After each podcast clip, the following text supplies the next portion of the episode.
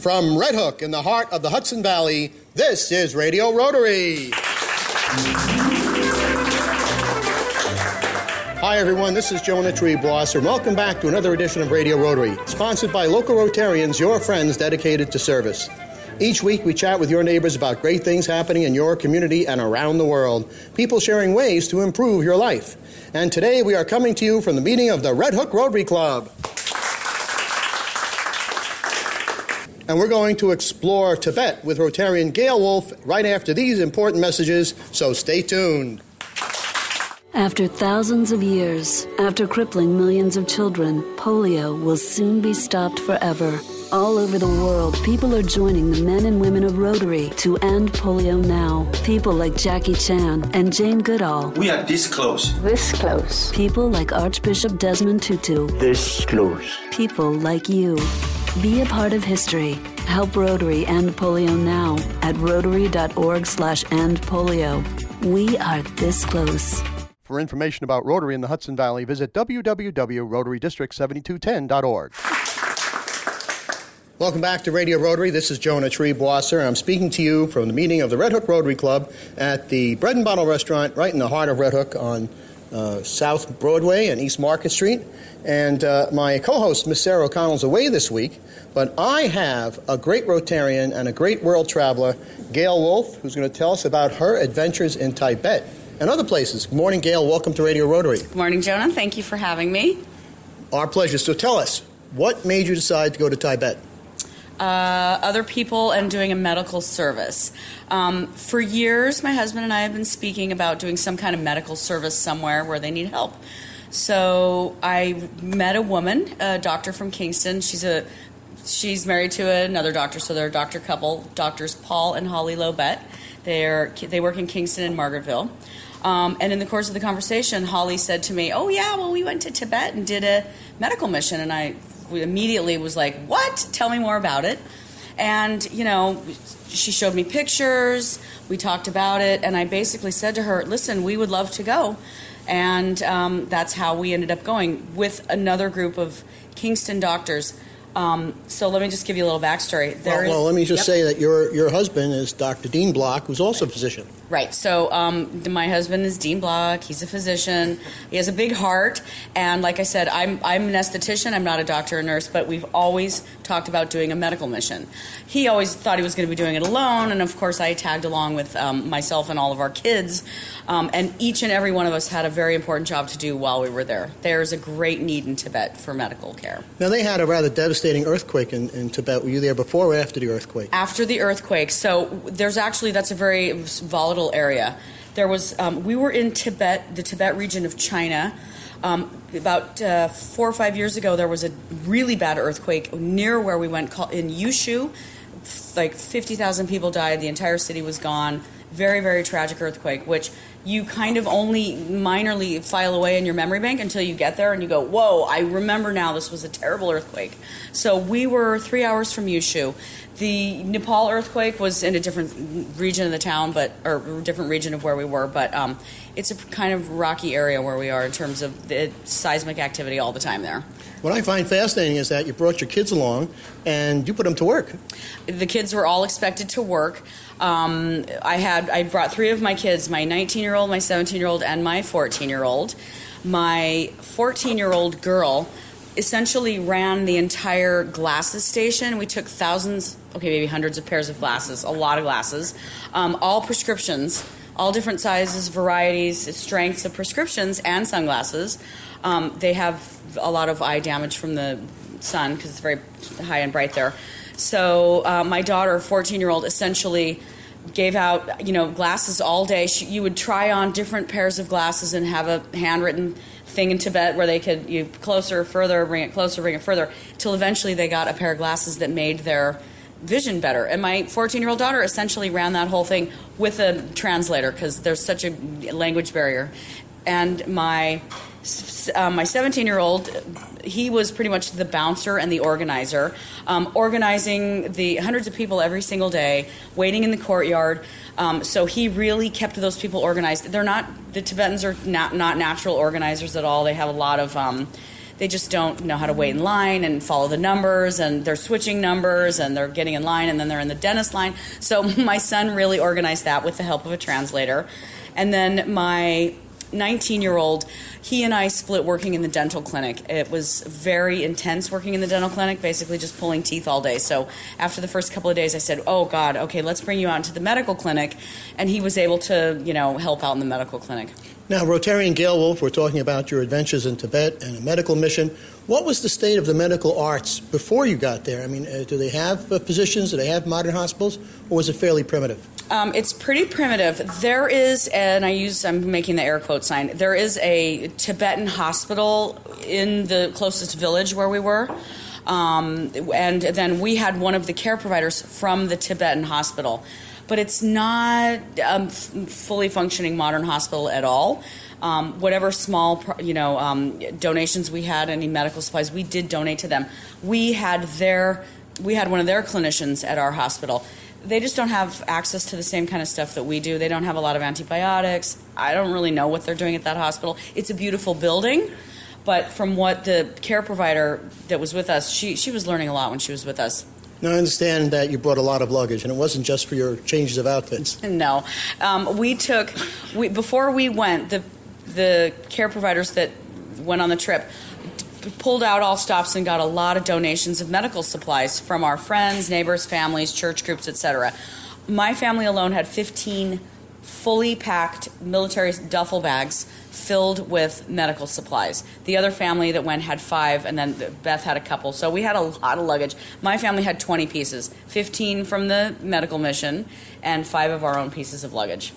So you arrive in Tibet, um, and you know, those of us who uh, uh, probably our only exposure to Tibet were things like uh, movies like Lost Horizon, and they talk about the, the High Lama.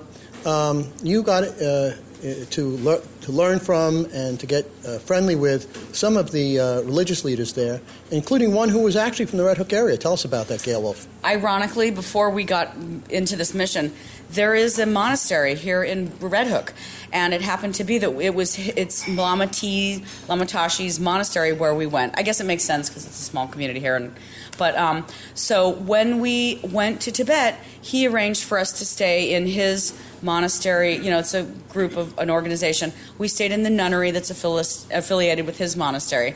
So and also Lama T took very good care of us when we were there. We were not on any kind of organized trip or plan. Lama T sort of had to arrange cars and drivers and friends who would be driving us around. And we stayed in a nunnery where it was real live nuns who we were living in their home basically. They had given up all of their sleeping arrangements and they all you know squirreled away in a different part of the nunnery for us. But they basically gave us their the run of their nunnery. The first floor was the medical mission. The second floor is where they store all of the um, yak dung that they need to you know cook and heat the place.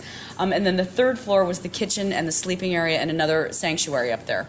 Um, there were 13 nuns at, at the nunnery so, what was your average day like uh, in the clinic? Uh, you've already told us that you know the uh, the dental uh, facilities were kind of primitive, no drills, uh, just the old-fashioned pull them and fill them. Um, yeah, there was no filling. So before the sun came up, you would start hearing motorcycles pulling into the courtyard of the nunnery and you would get I would look out and I'd be like, there's an entire family of five on a small motorcycle out there. People really start coming in before you know. We started every morning 9 a.m. We worked basically from 9 to 4:30. We did have a lunch break, um, but they the Tibetans, the locals, start coming before the you know before the sun rises. There's a line of people out there 8:45. There's you know 50 or 75 people out there. Um, so we had a medical clinic set up with three beds, and all of the supplies that we brought were in there. Um, and you could really only bring, you know, three people in at a time. Although they're trying to bring in the family, the cousin, my mom, my this is from. Um, we had an acupuncture clinic set up. She ran her own program and show, so I didn't have to do much for her. And we had a dental clinic. So basically, um, 37 teeth a day. The dentist, our dentist was a Israeli guy, um, and he was very focused. There was no, very little electricity in the dental and anywhere in the nunnery, but um, so no electric drills, no air devices to to dry or clean or whatever. What about uh, uh, you know shots to numb the pain. Was there any of that? Yeah. Novocaine? Yeah, we had tons and tons of Novocaine. That was essentially my job was to load up the syringes, and he did a great job of numbing you up.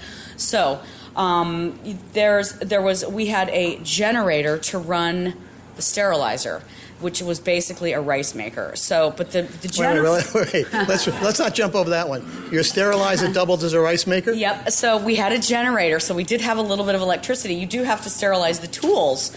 So you would start the generator every morning, and it would run for a few minutes, and then it would run out. And basically, we sterilized all the tools in a rice maker because that's what there was.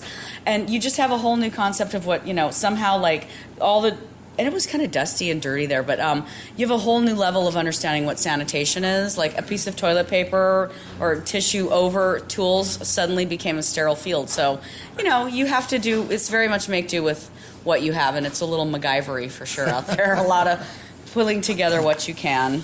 And we're going to find out more about Rotarian Gail Wolf's adventures in Tibet and the terrific uh, medical clinic that she and her husband and other doctors uh, ran uh, in just a moment. But first, let me remind our listeners that they're in tune with Radio Rotary on the air and around the world by podcast on iTunes and at radiorotary.org. My name is Jonah Triebwasser, and my co host Sarah O'Connell is away this week, and we're coming to you today from the meeting of the Red Hook Rotary Club. Radio Rotary is sponsored by JGS, your essential partner for all of your accounting and business consulting needs.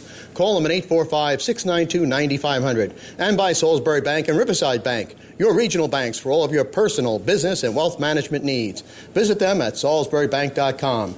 And by the Rotary Clubs of New City, New Paltz, Patterson, Philmont, Pleasant Valley, and Poughkeepsie, Arlington. And we'll be back with more of Radio Rotary after these important messages. Salisbury Bank and Trust offers personal and business banking, residential mortgages, and commercial lending, trust and wealth management services. With 13 locations throughout the tri state region, in Dutchess and Orange counties, the northwest corner of Connecticut, and southern Berkshire County, Massachusetts, and now including the Riverside Bank Division with offices in Poughkeepsie, Red Oaks Mill, Fishkill, and Newburgh, New York. Salisbury Bank is your local personal bank in your community, making local decisions and delivering the highest quality of customer service. Salisbury Bank is your local bank for all of your personal, business, and wealth management needs. Check them out at salisburybank.com. That's salisburybank.com. Salisbury Bank and Trust, member FDIC, an equal housing lender. Salisbury Bank, enriching. Judelson, Giordano and Siegel, CPA PC is a full-service accounting, tax, and business consulting firm. JGS specializes in business succession planning, including ownership transition, management transition, as well as family and non-family transitions. The JGS staff works alongside you to solve the problems of your specific business or personal situation. JGS is conveniently located on Route 211 in Middletown, New York. To learn more, please contact JGS at 845 692 9500 or visit them on the web at www.jgspc.com. Judelson, Giordano and Siegel, your essential partner in business. Welcome back to Radio Rotary. This is Jonah Triebwasser coming to you from the Bread and Bottle Restaurant in the heart of Red Hook and the meeting of the Red Hook Rotary Club. And my very special guest is Rotarian Gail Wolf. She's telling us about the medical clinic that uh, she and her friends and her family ran in Tibet. And you know, uh, Gail, uh, first of all, welcome back to our second half. Thank you. Thanks for having me. And if Sarah was here, she would ask you, how was the food over there? The food was incredibly delicious. They got a lot. For us, they made sure there was a lot of fresh fruits and vegetables. But you know, and we had yak and you know, but um, definitely similar to Chinese food and delicious and all, All homemade. Does yak ch- taste like chicken? It tastes like beef. It really does taste just like beef. It was great. So we, we, we talked a little bit about the dental clinic. We talked a little bit about the ophthalmology clinic that was uh, run by your 14-year-old daughter. Uh, let's talk about the medical issues, though. Were they were they serious? Were they routine? A mixture of both? What? Um, there were a lot of, um, they have a lot of knee problems. These people live kind of a rough life. There's a lot of squatting, so they have a lot of wear and tear on the knees. We did a lot of knee injections to relieve pain. Um, they have a lot of uh, lung issues and respiratory problems. They live in small environments, little huts and houses and tents, and they keep a fire going year round because it's cold. they're burning usually yak dung for fuel. And you know, you inhale all that yak dung, eventually your lungs are going to go. So we gave out a lot of inhalers. Um, there's a lot of digestive problems because they have a very limited diet, and a lot of sort of a lot of problems with the tummy. So we took a lot of you know all kinds of over the counter and pharmaceutical stuff for your tummy. Um, there were some stitches and some wounds, and um, they also, as you sort of talk to these people and get their medical history, they have depression. They have a very hard life.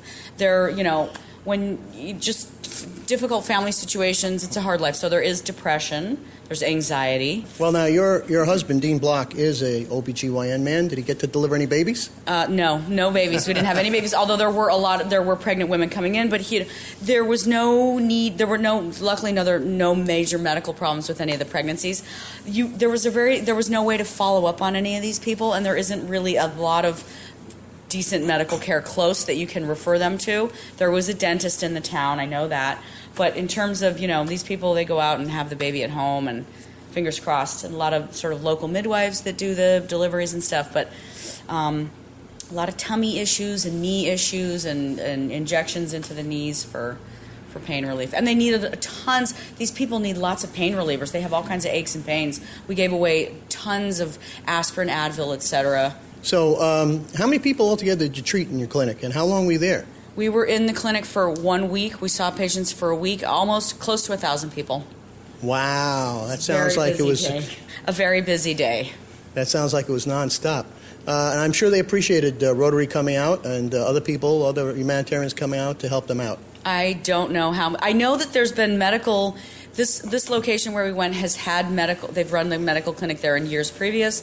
I also know that we're talking about doing another service next year um, to India, where the same monastery has a clinic going, but no one to run it or fund it. So probably going to go to India next year. That sounds fabulous. But India and Tibet aren't the only places you traveled. You have a fascinating story of where you went after Tibet uh, to China. Tell us about that. Oh, it's a long story. In 1933, my husband's father, his name is David Block, was a German Jew who was a Holocaust survivor. He was in Dachau in like 1933, miraculously got out of Dachau by the, with the help of a, an American relative who sent him some money. This was 33, so he, could, he got out miraculously. In 1933, obviously, he saw this writing on the wall. He, like many other um, Jews at the time, fled Europe. He saw the writing on the wall. He went to Shanghai, China. He went to first he went to Venice, got on the boat, went to Shanghai, China. You didn't need a visa to go to Shanghai. Um, there were plenty of countries that were already turning away refugees from Europe, so Shanghai was open. He spent um, 33 to 49 in Shanghai, where he eventually met his wife, who was a Chinese woman. So he basically survived the war in Shanghai. While he was there, he didn't have to work. He lived on $10 a month, which was enough to afford him a houseboy, somebody to keep his house, clean his clothes. He didn't buy one new piece of clothing the entire time he was there.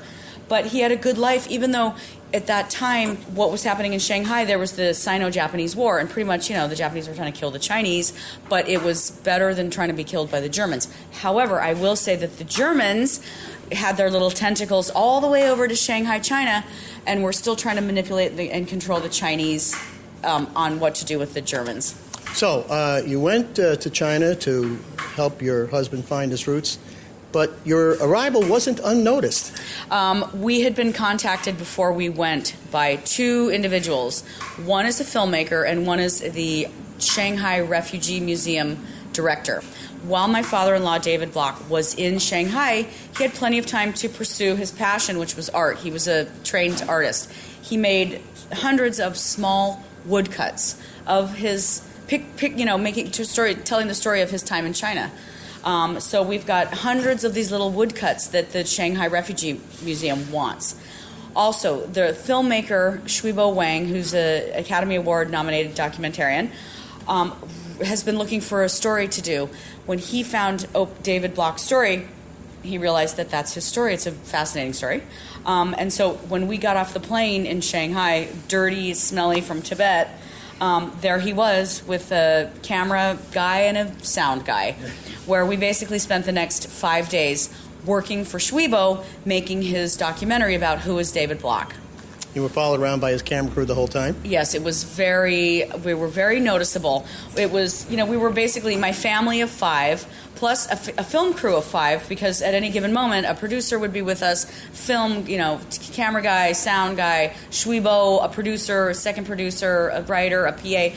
We were very noticeable. We constantly they completely took care of us. We had a car that had the big CCTV. China, there's only one TV station in China. They run everything. So anywhere we went, people were looking to see who's getting out of the CCTV car. You got the full star treatment. Full star treatment, but also Shuibo took care of us like a local. Um, we didn't have to worry about one single thing. He took us out of he took us to meet Dean's family, which he had never met. Um, he You took mean, us, mean like cousins, aunts? yeah, he, Dean met my husband met a cousin that he didn't know. He re- realized he probably had relatives, but you know, we met family that he's never met before. So Shuibo took very, very good care of us. So as far as the Chinese, the Kardashians didn't make the grade, it was the blocks. Yeah, exactly. It was, and let me tell you, anything you see on documentary TV or reality TV is staged. It's all staged, and it's repeated. You know, you're going to do the scene a couple of times, and it's it's difficult to um, to have all these strong emotions when you're being scrutinized by cameras. Gail Wolf, uh, you went from Tibet to China, and you're back here now in the United States. You're one of our really dedicated Rotarians. Tell the folks at home why it's great to be a Rotarian. Um, it's great to be a Rotarian because number one, you get to meet amazing people in your own community that you may have not otherwise been connected to. Um, and Rotary does amazing things locally and internationally. I personally am involved with the youth exchange. I like to help the kids, you know, have a life altering experience. And if you're interested in uh, joining Rotary, uh, stop by the Red Hook Rotary Breakfast at the Bread and Bottle Restaurant on South Broadway and East Market Street, 7:30 on Tuesday mornings. And if you're not in the Red Hook area, go to Rotary.org, R-O-T-A-R-Y.org. Click on the Club Locator button, type in your hometown, and join us for the fun, the food, the fellowship, and meet, get to meet great people like Gail Wolf. So, Gail, uh, you're going to go to India next year. Uh, do you have room in, in your uh, luggage for a broadcaster? sure, as long as you um, collect some supplies, you're welcome to come with us. Gail Wolf, thank you for everything you do to spread the word of Rotary around the world. Thanks for that great uh, medical mission that you did in Tibet, and thank you for joining us today on Radio Rotary. Thanks, John. It's been a pleasure to be here. Thank you. Our thanks also to the great Rotarians of the Red Hook Rotary Club. For all of their hospitality, the staff here at the Bread and Bottle Restaurant, our engineer Jay Verzi for doing the technical production on this show. Our thanks also to our sponsors, JGS, your essential partner for all of your accounting and business consulting needs. Call them at 845 692 9500. And by Salisbury Bank and Trust, your local bank for all of your personal, business, and wealth management needs. Visit them at salisburybank.com and visit them at any of their branches and ask for Dave Wright, a Red Hook Rotarian who's one of their bankers. Hey, Dave. Our thanks also to the Rotary Clubs of Red Hook. Rhinebeck, Southern Ulster, Wallkill East, Wappingers, and Warwick Valley. For the entire Radio Rotary team, my co host Sarah O'Connell, who will be back next week, our producer Kathy Kruger, and our engineer, the Wizard of the Buttons, Mr. Jay Verzi, this is Jonah Trebois. So thanking you for tuning in and reminding you to join us again at this same time next week for another edition of Radio Rotary. And don't forget our website, radiorotary.org.